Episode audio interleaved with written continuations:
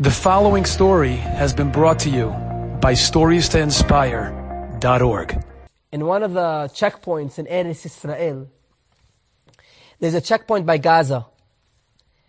And one day the Hayalim were there, the soldiers were there, and they're checking all the cars, because once, we know, once a car goes into Gaza, from Eretz Israel into Gaza, it's not coming back, so if you stole a car, it's not coming back. So there was a Aravi, one of the, our brothers, Aravi, to say the least, he was driving this very fancy black car. And he comes to the checkpoint and the Hayalim check everything and they make sure he's not, uh, ha- doesn't have anything, no drugs, not smuggling anything.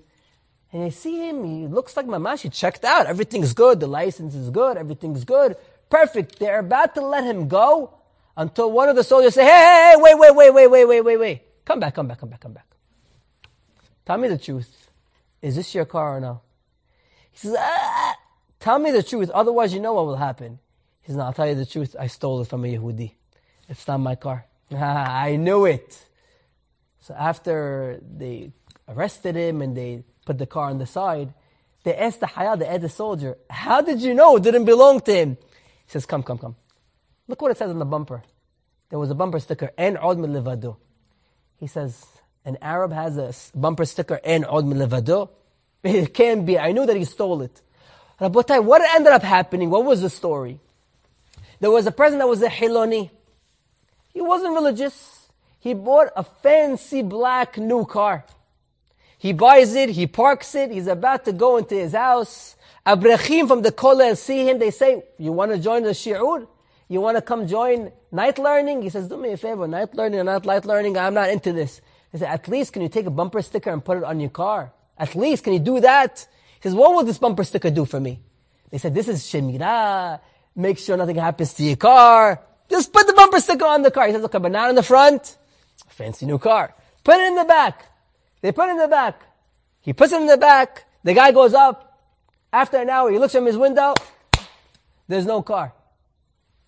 He runs to the Abrechim. Hey, what happened to the, the security? To the insurance of the car? Well, you didn't get any insurance on the car? No, you know what I mean. Where's the insurance on the car? With the bumper sticker. You told me the bumper sticker will save my car. They said, you know what? We'll go back into the kollel right now. We'll daven to Hashem. We'll pray to Hashem with all our might. That nothing will happen to your car. He gets a phone call from the Hayalim.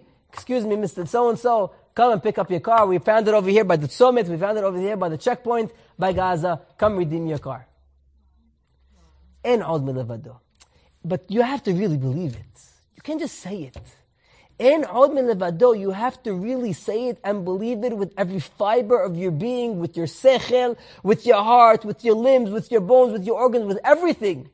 And then you'll see that everything from Hashem is perfect.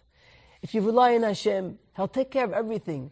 You won't feel that you're missing anything. Because I'm in my Father's hands and my Father knows what's best for me and I'm not lacking anything. Enjoyed this story? Come again. Bring a friend. Stories to inspire.org.